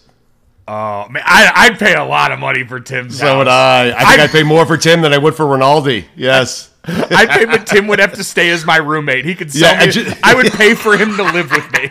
Just to tell me stories. 'Cause you got- I'd pay whatever I have. This Alfred Al- becomes Alfred in his own house. I'd, be, I'd hand Tim a blank check if he agreed to stay. I mean, Yes, name your name your price. Because Stu, guys, if Tim Kurkjian lived with me, I would become a baseball fan. Because I've often said I would happily watch baseball, but only through Tim Kurkjian's eyes the entire Right. time. Because he Yes. loves it so much that it Yes. makes me want to love it because I love him so much. Oh God, that is. I think that's the guy. That's that's the person I would pay the highest premium for in sports media. I, I'm trying. I'm really trying to think the other way here. Is there anyone better than KO? Um, Man, I don't think so. You know, you know, you know whose you know whose house would be kind of tough is you know, and it's listen, it'd be in a great location because he lives out in California. Ryan Russillo's house. I feel like you, there'd be creatine everywhere. there'd yes. be so much workout equipment in the house there. It'd just be like I don't know if I don't know if I'd be able to go back in there after that because I know Russillo would have worked out in every square inch of that house. Yes, and and done Lord knows what else in every square inch of that house. Hey, he's still single, right? like, God bless his soul, Rosillo. Uh, oh my God, uh, Russillo's a good one. Um, Well, this is Plus, he's I- I- single, Mike. I don't think that's a house I want to move into. Like, I'm moving in. I- like, I'm doing this through my prison where I'm moving in with, you know, my wife and my family. Yeah, that's true. and yeah, I think you don't want to follow up Priscilla. Well, and like as a single guy who's been living by myself for a while, like you get stuff that's in weird places. Like we don't put things where they're supposed to go. I have rooms in my house where I've just decided to put random stuff in there because I'm not building this coherently. And so now all of a sudden you're going to be walking through and like like I have an air hockey table where the dining room table is supposed to be in this house. I'm 32 and live by myself. It's been played 5 times in 6 years. It's a terrible idea. God, When's the last time you played air hockey? the last time I played air hockey was, I mean, it may not be in 2022. It was, Really, Yeah, it was probably last summer. Mike? Get rid of it. Oh, I Sell know. it. I'm I'm, Yeah. se- I'm selling it to my my realtor out here. Actually, he's got a five year old son. I was like, listen, I'll give it to you for a dollar. Just come pick it up. I never want to see it again. See, I maintain no, Brandon. He's doing it wrong. You sign that thing, sign it, autograph it, put it on Etsy. You'll get like a oh. you'll get like twenty thousand dollars for it, Mike. I'm serious. I keep telling my wife, don't throw anything out. I'm gonna like create a site like Shopify or something like that. Okay, I'm gonna sign everything, even their old clothing. Okay, and I'm just gonna sell it. I'm gonna get a premium. What are we Stu doing? Gott's autographed Grateful Dead T-shirt that reeks of weed is gonna go Game- for so much money. Game worn though. Game I mean, Game worn. this this is our side business. Game worn Stu Gott's apparel. Oh man. I'm gonna sign this shirt right here that I'm wearing right now. This is the shirt I wore when I went on with Gojo and Brandon. There we go. Episode two. Episode two. yeah. Starts at a thousand dollars. All right, real quick. Uh, never have I ever had more than one speeding ticket in one day. Ooh. I have. I'm gonna tell you guys right now. Really? have. What? Yes, yes. I've had two. I've had multiple speeding tickets on the same commute. Wow. yeah, both times I was Le Batard. I mean, Were you? You walk around with his, his license in your pocket. yes, Now here's the real question: Did you get out of both of them? I did. Yes. I mean, Dade County, you throw Le Batard's name around, you're good. I mean, I'm just telling you. Oh my Made, god. made man out there. Made Mike, you have to understand my drive once I enter Dade County to South Beach is so I'm crossing over, I'm getting onto 95. It's it's like 15 20 minutes. I got two speeding tickets in the span of 15 to 20 minutes. I was really running late. I mean and then I later. realized this is making me later. Yes. I got to go faster to run late so I can get stopped and wait longer. It's Oh perfect. man. Oh, it's perfect. Oh, oh. Well, Wait, has it I- happened I- to you guys? I have never gotten multiple speeding tickets in one day. No, I've I've man, come to think of it, I think I've only gotten like two speeding tickets in my whole I, which I just jinxed myself. I it is the Yeah. end it is the end of the month. I am for sure getting a speeding ticket before the day is out. Can't Right, wait. Bra- Brandon. Oh, I'm I'm uh, after the first one. I'm scared to death to get back in behind the wheel. I'm not. I'm not. I'm not testing the speed limit again after I get one speeding ticket. Right. And like, well, but if you get out of one, you know, then your hubris starts working. That is true. Right, foot gets a little heavier. About, you, you start getting, feeling confident about it. Yes, yes. right. Um, Gojo, you have two speeding tickets, huh? Yeah, I've been a little little goody two shoes behind Wait, the wheel. Brandon, you know him well. You know him better than I do. Okay, you guys are best friends. I know Mike pretty well, but you know him in a way that I'll never know him. Okay. Um, do you think Gojo has ever gotten pulled over and done the "Hey, I'm Mike Gola Jr." thing? like, do you Oh, one thou. No, it, he doesn't need to because his name is on the thing. Yeah, Stu, Oh, so they just name- go it. They're like, "Oh, Mr. Gola, please go on your way." They're like, right, right. they're like, wait, a- wait a minute. Stu got it says junior here. He looks Yeah. like the junior. I'll tell I'll tell you the dirty. They bring it up to you. I tell you the dirty little trick is when they d- when they do it, and anytime they like if they ask me for my name or anything in situations where like I really want someone to maybe notice, I'll just leave off the junior. Really? I'll just throw out Mike Golic, and that way they're like, "Wait a minute," and I go, "Yeah, no, it's my dad. You know, I'm getting ready to go see him right now. Me and him are supposed to have lunch and catch up. You know, ever since we stopped doing the morning show together, we got to work harder for this father son time. So I'm I'm really Oh, sorry, officer. gosh. The the city of preference you want to get pulled over in um, is South Bend, right? That's where you'll get Oh, the most leeway, correct? okay. Hundred percent. South Bend. I know someone's cousin who's a police officer, or they were the police officer that would work with our team on game day. One of the I, that that place. If I pay for a speeding ticket in South Bend, something has really gone wrong. Now, Brandon, take this the right way, or take it however it's intended. But you're looking at me and Mike Jr. like, "Hey, there is no city I want to get pulled over in." No, no, hell no, hell no. But South Bend or not, and also I'm looking at Right. Mike sideways because I'm pretty sure the only place he's spent some time, quote unquote, behind bars That is, is South Bend, That is, Indiana. Oh, that is true. The only place I've been in jail is St. Joseph's County for underage drinking. so I'm looking at him like, okay, yeah, sure, Mike. It's a fair, it's a fair point. It's a fair point. It did get me out of shit on that. the clink. I miss I my love friends on the every inside. episode of Mike and Mike after that. What's your favorite name? For- It was so great because it was always on in the locker room, anyways. We just get to see. What's your favorite? Uh, what's your favorite nickname for for prison? The Slammer. Oh, I'm a, I'm a, Oh yeah, I'm a the pound. The My my favorite thing was I got put in an actual paddy wagon. It was like the big van. so am I. Yes. drunk tank. It's it's the saddest thing ever. If you're in the back of a paddy wagon, oh. you feel so bad about yourself. Well, and like you gotta wait for them because I was I got arrested with forty seven pe- or thirty seven people. I was the first one in, so I'm back there. I'm the only one in oh metal cuffs because I'm the big guy, oh, and I'm waiting for them to put everyone else into this van. It was miserable. Mi- Mike's such a Mike's such a good guy that he's the first person to get arrested at 40. I go first. Okay. Sure. Here. I blew a .03. I was basically sober. I was pissed. Oh God. oh Wait, uh, Stugotz, I know we've I know we've kept you here for a long time, and we Hey, greatly I got, I got nothing appreciate else to do. I'm like, I was sitting around playing Never Have I Ever. I mean, I know, watching and- fucking- I don't know what I'm watching now. and and we are going to continue playing Never Have I Ever in a second. But I do want to give you the chance because every time you come on here, Yes, I want okay. Stugotz ranking quarterbacks to be a thing. I know you guys had Chris Sims do it on the show. He did his top seventy or whatever quarterbacks in the NFL. We're not going to do the list because that's too hard. We have to think too much. We're just going to look at the divisions. Got it. And I want to look and I want to start with the AFC North this week because we got Lamar Jackson not at OTAs right now for the Baltimore Ravens. That's where Finney wanted to start too. Yes. yeah, you see if Finney's Yes. fired up for this one. Finney Finney is you circa 2017 running into a room shouting into Michelle Beadle's chest mic that you just want to rank quarterbacks. so uh, Finney, we understand where you're coming from. So Stugotz, let's start Stugotz's uh, divisional quarterback rankings with the AFC North. So we've got Joe Burrow, Deshaun Watson, Lamar Jackson, and either Mitch Trubisky or Kenny Pickett for the Pittsburgh Steelers. here. Okay, so, we know who's last. Okay. Yeah, like I said, you want to start at number four and make this nice and easy, Stugatz. You're you're essentially asking me to rank Burrow, Watson, what a division, and Lamar Jackson an MVP. Yes. Oh wow. So, so number four, the Pittsburgh Steelers. Whoever in the with- Steelers are trotting out, right? oh wow. All right, I'm gonna go. Okay, so I'll go Burrow. Well, let's do it. Let's do it this way. the right. Steelers quarterback four, All right. Deshaun Watson three. Wow. Okay. Now that's only based. That's only based on availability. Yep. Okay. Okay.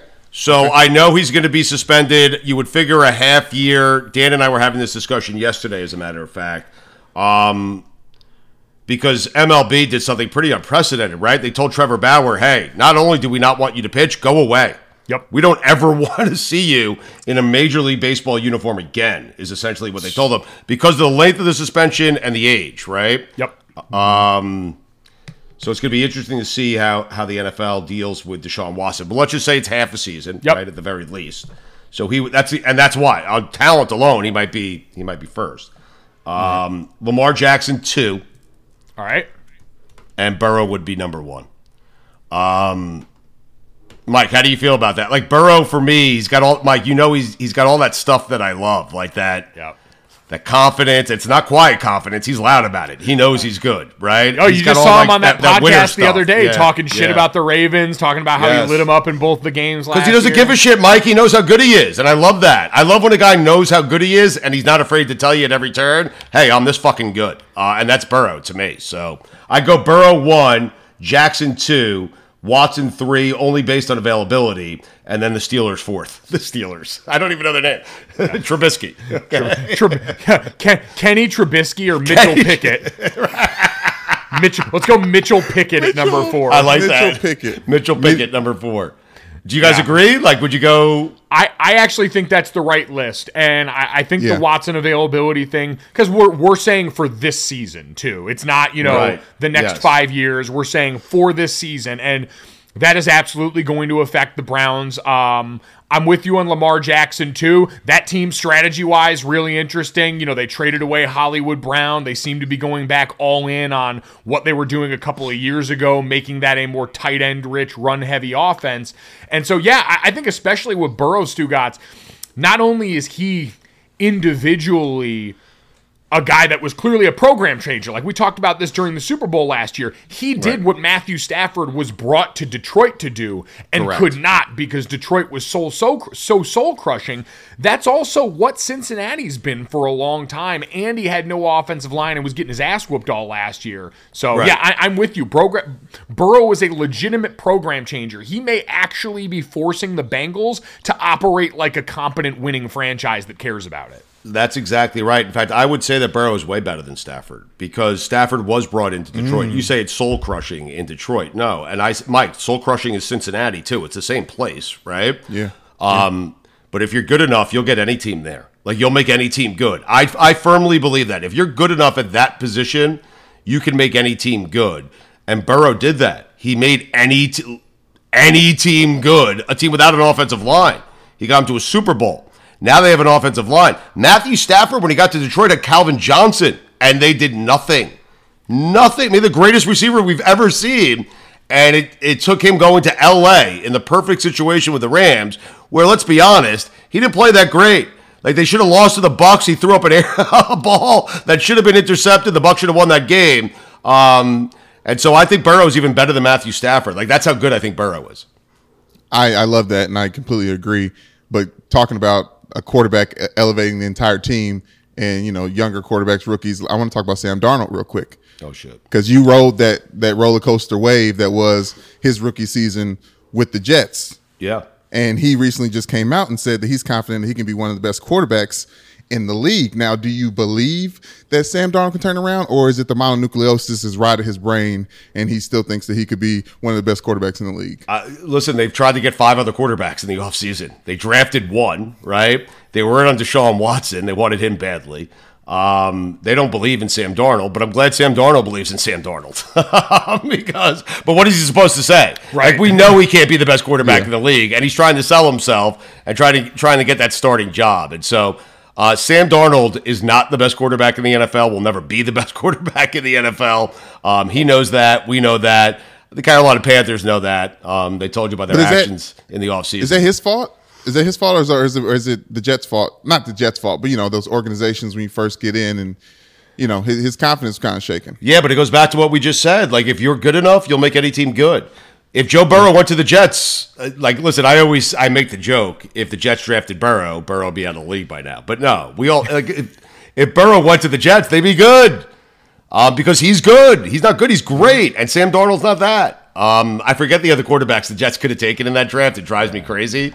Um, I got to now. I got to look. it That's up. that's your body. That's your Rosen? body protecting you from yourself. I don't think it was Rosen, uh, Brandon. Right? What? Yeah, I was trying to what, think what by draft. not doing it, Mike? Yes, your body's suppressing that. Your mind is suppressing that, so you don't have to deal with the trauma of that. Right, you're headed into a holiday weekend, to gods. Don't do Yeah. it. Do, You're- please don't. And yet here I am. I'm going to do it right now. 2017 draft or 18 draft, right? Yeah. All right. Let me uh, let me go to. Oh shit. Oh, I got yep. Baker Mayfield, Josh Allen, Josh Rosen. Oh, Lamar Josh, Jackson. Josh Allen. It was the Bake- Josh yeah. Allen one. Yeah. Uh, yeah. It was the Josh Allen one. Wait, wait. Give me give me those quarterbacks again. How did it go? Uh, it was Baker Mayfield first, Sam Darnold, Josh Allen, Josh Rosen, and then Lamar Jackson was the last pick of the first round. So they could have had Lamar. Wow. But every team could have had Lamar. Yeah. Right. Um, Yeah. The Ravens could have had Lamar before. So the Bill, right, exactly right. The Bills moved up to get Josh Rosen, right? I mean, to get uh, Josh Allen. Yeah. to seven, yep. They moved up to seven, and the Jets took Darnold at five, right? three. So Jo- taken- Josh Allen is Josh Allen. Josh Allen is one though where if Josh Allen does wind up on the Jets, I don't think this story works out the same way. Like Josh Allen clearly benefited so much from Sean McDermott, Brian right. Daboll. Like he got better in a way that we've seen very few quarterbacks, and it was point. because that organization, you know, Brandon Beane, their GM, put together such a competent plan and developed him in a way Yes. that there is just no chance the Jets would have done. I think that's fair because right there was a reason people were kind of wishy washy on Josh Allen coming out of college. There's a reason that he that he lasted that long. With Burrow, we knew like that was the number one pick. He was Yep. great, set all the records in college, won a national championship. Um, that's how good Burrow is. We're, we're saying out of college, he's so much better than Josh Allen. But that's a great point because they had to really develop Josh Allen in a way that most people thought they couldn't. Because when you're that, when you're that, um, he's become like Le Batard talks about this all the time. He was wildly inconsistent in college. Yep. Um, but they fixed his accuracy, and that's hard to do. Um, but they did it. It's you know? it's it's damn near impossible. So yeah. that was that's a a great study in that. But like in the same way, I mean, I know we were talking about the AFC North. That was kind of Lamar Jackson and the way Baltimore has also built that team around him, done things at least at least in the run game to try and maximize his strengths. In the passing game, we know that's been a little bit inconsistent. That's why I think he's a very fair two in this also. Like he is a former, you know, MVP of the league, so he deserves that respect. But he also was a guy that, quite frankly, through the first half of last season was the MVP. Like Yes. halfway through Yes. last season, he was Yes. carrying a broken and battered team. Brandon, you're a Ravens fan. You watched that up close and personal. That team is going nothing and nowhere without Lamar Jackson putting on the Superman cape. It was just after a while, it was going to be too much for anybody, even a guy that talented. Well, yeah, a- anyone who's into fantasy football at that point in time was looking at and had a Ravens running back was like, "What the fuck is going on?" right. Like, we, And that was we, before we went the in season. with Tyson Williams. Yeah, I Yeah. know that was right before the season started, and and we end up uh, putting some glue together. But yeah, I know. I, I, I don't know. I I think Lamar Jackson definitely. My problem is it with Stugotz. You talking about ranking those quarterbacks? I don't think Lamar Jackson ever becomes the number one quarterback in the AFC North, and that bothers me because what does that mean for the playoff chances for the Baltimore Ravens? I understand. Right, you're upset. You But know? is that because of Lamar Jackson or because how great Burrow is? Probably how great Burrow. Is. I think it's yeah, it's because or, it- or and Watson uh, too. yeah. and Watson. Yeah, I mean, yeah, it's a combination of all. He of went it, from the best really. quarterback in that division to to now the third best quarterback, maybe in that division, and he's an MVP, which is Which is probably more of a testament to that division and to the AFC overall, for sure. Yes. So, Yes, like Lamar Jackson is has an MVP and it will have a great career in the NFL. Joe Burrow is a future Hall of Famer. Right, exactly right. Uh, Jackson probably is too, though, right? Yeah, I would say Jackson's probably got a Yeah. got a legit shot for how early he got to that MVP, and for how much we still think he's got like room to grow when they develop. Because he is a he is a passer. Like he played in that Bobby Petrino offense at Louisville. Like you don't go through that not being part of a competent passing attack. They have yet to develop that in Baltimore and Yeah. put put that together around him. So there's still room for that to look even better with him. So. Yeah, you're right. Um, I have one final uh, never have I ever for you guys in a second here, but but are we just assuming? I, I, I'm interested in your thoughts on this, Gojo. Uh, Golden State, no one's going to beat them, right? Like not the Celtics, not the Heat. Like that. It's it, the championship. First off, the playoffs have been dreadful. The best game we've had was Nets Celtics in the first round. Okay, I, the Tatum I, layup. I'll, I I'll, I'll make I'll make a ca- I'll make and a which case- seems like five months ago, by the way. Stugotz, I'll make a case for every game the Memphis Grizzlies played. I could have watched the Memphis Grizzlies play basketball forever. They were the dar- they were the bright spot of the postseason to me because you're right. The rest of this has been very very underwhelming. But that's a Ja thing, right? It's not a team thing. It's a Ja Morant thing. I think it. I think it's Even when think Ja it's was a out. team thing. Yeah, I think Really? when they were out the way that I just think Stugotz, and that goes all the way back to like the grindhouse Memphis teams, where I think that's always just been a city and a team that's really embraced that identity. Ja definitely puts them over the top though. Like he's incredible. So for me, like in my lifetime, Brandon, there's one guy, there's two guys really. One guy for sure where I was watching their games, but I was really just watching him. Like my eyes were just stuck on him. That's Jordan, of course. Uh, maybe at times Kobe, I guess, because maybe at times Iverson, but Jordan consistently. I was only watching him. It, it happens to me when I watch Golden State with Steph Curry. Just because the off the way he moves without the ball is like it's ridiculous, right? And he doesn't need much time to get off a shot. But I'm still I'm still watching other parts of the game. With Jordan, I was just watching Jordan. Ja Morant has that same effect on me. Like I'm just following his every move because if you're not, you might miss something that's like ridiculous and crazy. Um, God, like he's so- Iverson, you'll really miss something special for the first time. I think You know, he's better than Iverson. yeah, I think he's I think he's better than Iverson, which is which is nuts considering that I, Allen Iverson. Listen to me, okay? Allen Iverson led a team with Dikembe Mutombo as his second best player to the NBA Finals. I mean, Eric Snow was the point guard. Look up those numbers, okay? Seriously, Man. he averaged like four points a game. Like he, Eric Snow was the Heat backcourt every night, okay? like, Well, that, that's that's one of the reasons why I knew how LeBron how good LeBron James was when we first got there because uh, he was dragging Eric Snow and uh, Big Z. He dragged Mo Williams. Yeah, Mo Williams. Williams. Big Z. Zydrunas Ilgauskas. so funny. Oh All right, ready? Here we go. Never have I ever had a sexual dream involving someone here.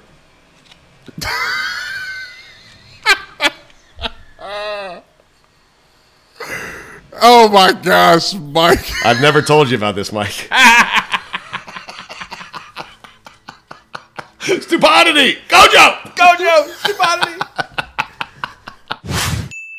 Our thanks, as always, to Stugotz and a little game called Never Have I Ever, which I'd imagine is going to be a staple as long as we have Stugotz around here, because what's better than watching him wag, wag, finger wag into the room with a deck of cards, knowing we have all that to look forward to. So, uh, awesome stuff from him. Always That was very great fun. way to end on a Friday. Um, Brandon, but you know the way that we really end this show Mm. each and every day. You know? Do you know the way we do it? I, I, I don't want to step on you. Is this that and the third, Brandon? Yeah. All right, Brandon. Let's start with this. And we know we talked about it in the middle of this week is obviously an incredibly trying week and is still it, it hasn't gotten any easier. It- it's one of those things that shouldn't get easier. It should stay talked about was what went on the mass shooting and the death of 19 kids and two adults in Uvalde, Texas at Robb Elementary School. It was an unspeakable tragedy and in the vein of making sure this stays on everyone's mind and we stay talking about the important issues in all of this. The Tampa Bay Rays and the New York Yankees came together Thursday night in an effort to raise awareness about gun violence in the U.S. These teams were playing, and in the midst of that game, their two social media feeds, which boast more than uh, more than 3.6 million followers, the Yankees have that alone, came together and decided that during the game, instead of tweeting updates about the game, instead of tweeting scores or highlights, they would be tweeting facts about gun violence in America. They would raise awareness about gun violence in America to try and continue to keep this top of mind with people, to continue to get po- information out there that can be used to hopefully at some point create and enact change and educate people on what's going on and what a problem this has been. So I thought it was a pretty incredible gesture by both of these teams to understand the platform and the attention they have and to know that right now with this opportunity they can try and do some good out of a situation that's been so hellish by continuing to get the right information into people's hands during a time where we know there's a lot out there. Absolutely. And as we talk about social media having such a uh, quite literal following during these things, and everybody wants to see these teams beef and X, Y, and Z, it was good to see that they strategized for a bigger purpose. Uh, I think they're even the Tampa Bay Rays changed their Twitter header to "End Gun Violence," and uh, it's just it was just really really nice to see that everyone is taking this seriously in in a sense not just in a serious seriously in the sense of like hey let's keep talking about it it's like okay we're all taking the approach of what if we are the generation that changes this for the future? Like what what if what if this isn't just a fleeting moment? What if this this isn't just one of those social media uh, story headlines? Like what if we're all pushing towards one final goal of changing this for for the good and and forever And we can only hope that's the case. Tampa Bay also pledged to donate $50,000 to a national gun violence prevention organization. And you're right, Brandon, we've seen more people putting out things that may look like solutions, practical ways that normal Americans can go about trying to have an impact on what happens next so that something is changed, so that we have some effort to try and change the circumstances around these events so that they don't happen in the future and so we don't have to have more families closing caskets far too soon. So, uh, again, thoughts and prayers to the families in Uvalde and hopefully more action like this that accompanies in the fallout that we can try and use to make sure that the world is a better place and that we try and do better with the information that we have. So, no easy transition. Let's all take a deep breath. I thought that was worth highlighting. I think what that they did there and what so many people have been doing and trying to get information out in the wake of this tragedy is definitely worth highlighting.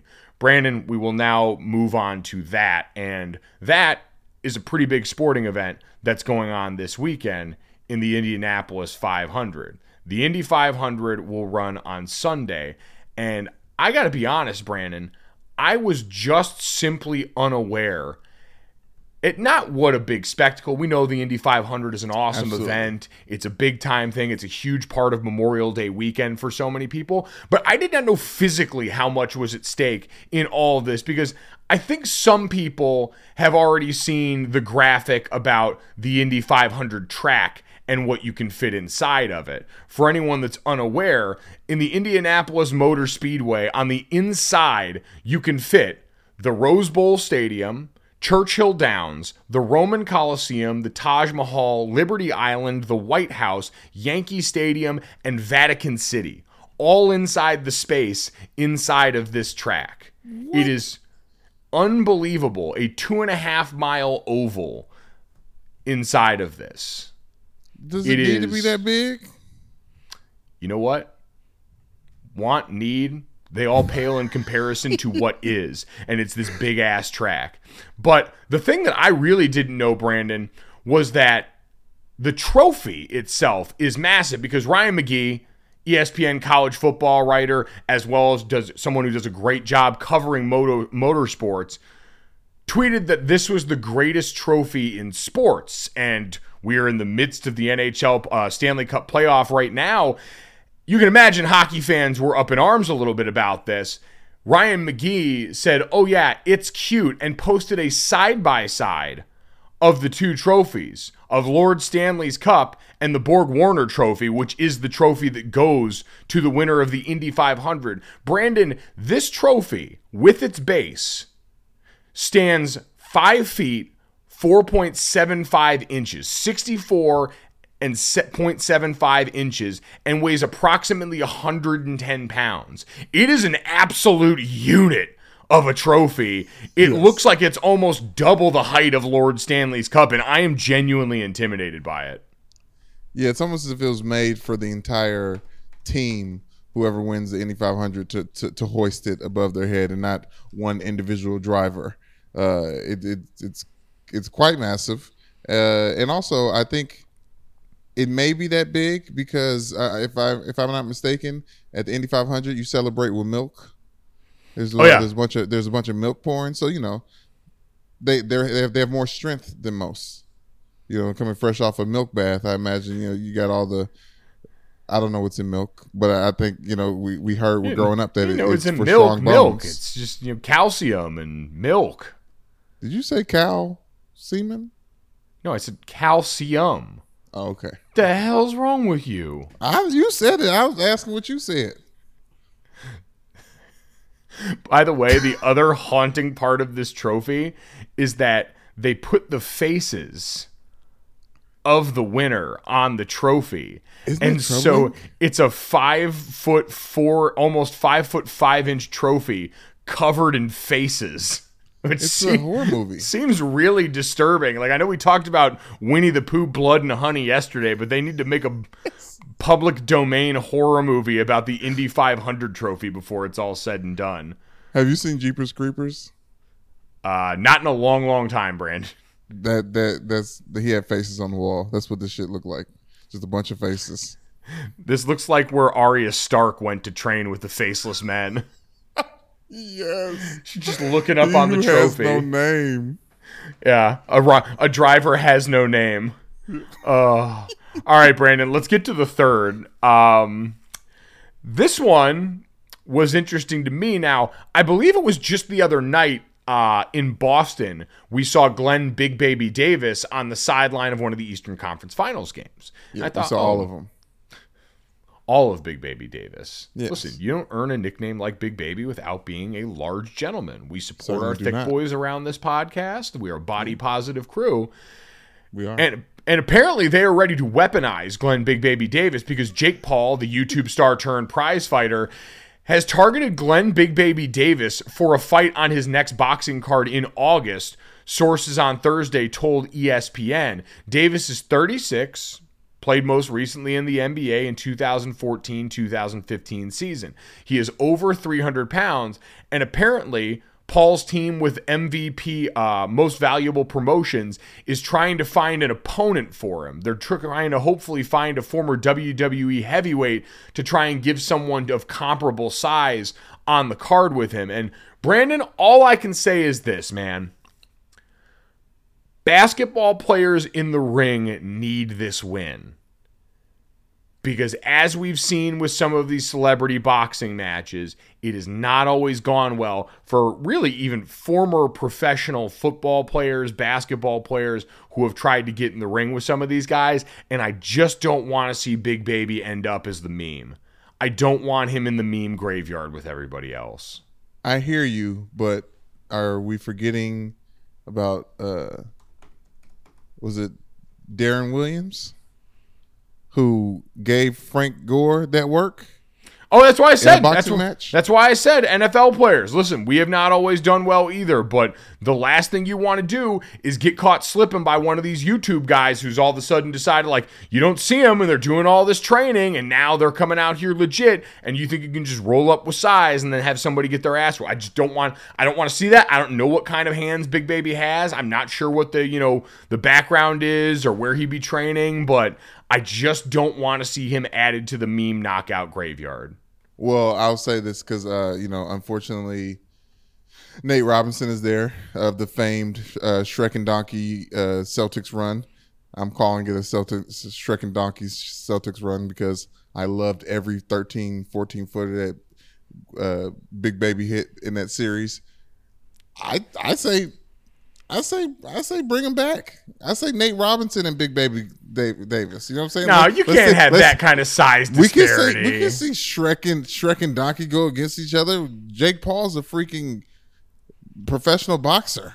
I, I don't I don't need to see I don't need I don't need them to be even. This is all ra- this random celebrity death match type stuff. Anyways, I would love to see the the the the odd the oddness of Nate Robinson's very very small ripped up cut up self to ba- big baby Glenn Davis's new rot- rotund version of himself.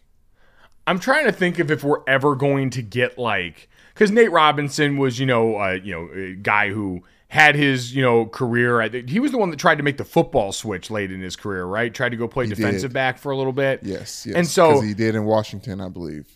I wonder what the highest profile athlete that will eventually give way to one of these celebrity fights is going to be.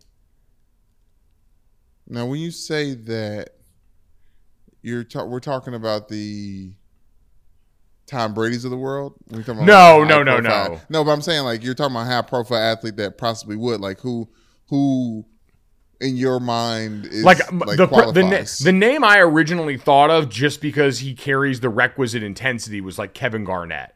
Like I wonder if you get Oh, someone like that that is clearly just wired a little bit different Right. and has that intensity who might say, "Yeah, I'll step in the ring and try and whoop an MFer's ass." Like Right, that's right. that's what I'm wondering is if it's going to get so built up because these fights have become wildly entertaining. They have all sort of like between round and between fight entertaining going on. They stream really well. You've seen Snoop Dogg commentating on them before. They've become a pretty solid draw despite really feeling like sideshows, especially at the beginning. And so you wonder if as this continues to grow, it will suck some of those names in.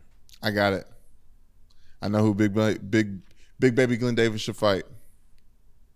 Who's two pe- one or two people. The biggest name, Shaq Diesel. Oh wow. Get him in there because as, as fat as he can look, excuse my language for Yeah. all my people out there. Uh, as as yeah, I'll say it because Large. Uh, as as as large as he looks behind the desk every now and then, especially when they're all uh, shoulder to shoulder uh, on on remote site like this, it looks like he's gained a lot of weight. But as soon as he as soon as he comes out by that suit and he's he's got that uh, a tank top sh- shirt on, it's like oh Shaq Shaq still got it. Listen. And okay, okay, so that's the that's the that's the big name. They probably can't get him. They probably ain't got enough money to get him up out of bed. Kendrick Perkins. Ooh, big perk. Perkins, Big Perk, and Big Big Glenn, Big Baby Baby Glenn Davis. I mean, that's like a Boston Celtics dream. That is true. That's Celtic on Celtic crime right there. And I'm not sure. Also, man, like Perk would be a wild one because Perk is so country. Like I'll never forget the first time we had Perk on the morning show when I was still there. We were in there between breaks and he was telling us about going hog hunting with these big ass knives and it was just I was like, this guy is, and it was just what he did. He's just built different. So, country strong is always something that's difficult to mess with. I would probably put my money on Perk in the in that uh, fight. Yeah, and also uh, I know we mentioned that Big Baby Glenn Davis last played in the NBA in 2016, but since then he's he's taken his bigness to the Big Three and and, and bounced around in, in Ice Cube's in Ice Cube's league. So you know he's he's fresher off the court than even though it's half court. He's fresher off the court than than you would than you would think. That is true. But for us us heavy guys, you know, it, it's it don't take us much to get out of shape. All right, well, this seems like the prompt. If you're still listening at this point, God bless you. Head to Apple Podcasts, leave us a five star rating, leave us a review with who you would like to see, former athlete, in the ring in one of these celebrity YouTube boxing spectacles that have started to pop up more and more. We mention this because we always enjoy when people put these kind of things in our Apple Podcast reviews. This one was from Scudder Wood because we talked about the other day when we have these blowouts in the NBA. How do we fix them? If you've got blowouts late in the fourth quarter, we said fourth quarter trailing by X amount of points. This was Scudder Wood's idea. In the fourth quarter, a team trailing by double digits is allowed to swap out the ball with any ball, must be spherical, from the world of sports. For an example, the Warriors would put in a kickball that only Steph Curry can make because his shots never touch the rim. I love this one. Change, change it up on him. Size, shape, composition, as long as it's spherical, you've got a pretty good shot. There's not a bunch of options out there, like you know maybe like the classic eight pound medicine ball. But I I, I am very interested in this prompt. Uh, outside of bowling balls, the the concept of a a very very bouncy kickball being uh, bounced around and and because the team's already losing. You know what I mean? I, I think you did have a great solution though by adding a courtside fan into the mix. Listen, I think it's all deadly. We're just trying to help the games out. We also got some help when we asked people what Katie Nolan should say in the Friday night baseball booth. Yes. We know that she is in the middle of that right now. uh, You know, or, or sorry, no, yeah, we'll be coming up later tonight. So what we settle on, and this came from Gord93 on Twitter, got to reference eating crab on the broadcast as that came up in our conversation. So we'll see. Katie responded. She believes that felt like the one. So if you hear, if you're watching Friday Night Baseball coming up tonight on Apple Plus TV, Katie Nolan and the crew at I believe 8:55 Eastern, uh, out in Los Angeles, the Los Angeles Angels of Anaheim. If you hear her talking about eating crab, take video, something, send it to us and let us know because she is now a woman on a mission. Thank you to everybody for rocking with us through the first month here, through what was absolutely a, difficult week for so many people. We love you. We hope you have a great holiday weekend. We'll talk to you next week. Yay! Yay, ice cream.